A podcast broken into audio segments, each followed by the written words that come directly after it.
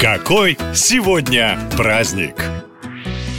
Последний день сентября можно, нет, даже нужно поспать подольше, а когда проснетесь, не вскакивать с кровати и не мчаться по делам, а поваляться часик-другой просто так. Не только потому, что выходной. В эту дату отмечают День подтягиваний в кровати. Кто придумал праздник, неизвестно, но наверняка эти заботливые люди хотели, чтобы вы хорошенько отдохнули. Кстати, вот такие подтягивания после пробуждения, это доказано наукой, повышают тонус мышц, уменьшают боли в спине и даже могут понижать давление. Все потому, что в момент подтягивания вы правильно расслабляете каждую часть тела. Если вы вдруг не знаете, как это нужно делать, но с вами живет кот, просто просыпайтесь вместе с ним. Кошки – настоящие эксперты по подтягиваниям. Ну а в мире в эту дату веселятся все фанаты корейской попсы. 30 сентября – это день кей-поперов, поклонников южнокорейской поп-культуры. В нее входит не только музыка, но и сериалы, которые называют называют дорамы. В 2012 году исполнитель Пак Дже Сан, известный как Psy, выпустил трек Gangnam Style.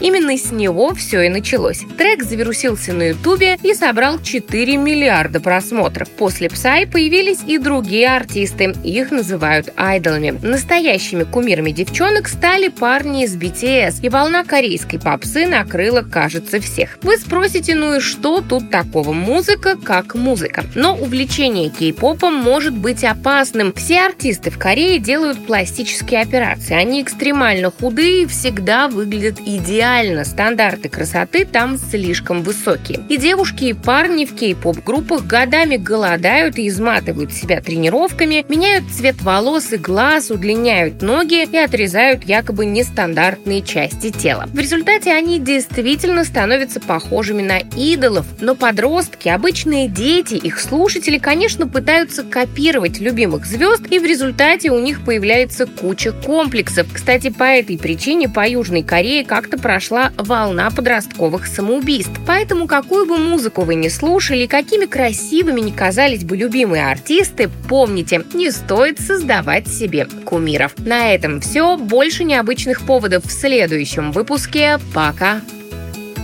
Наша лента. Коротко и ясно.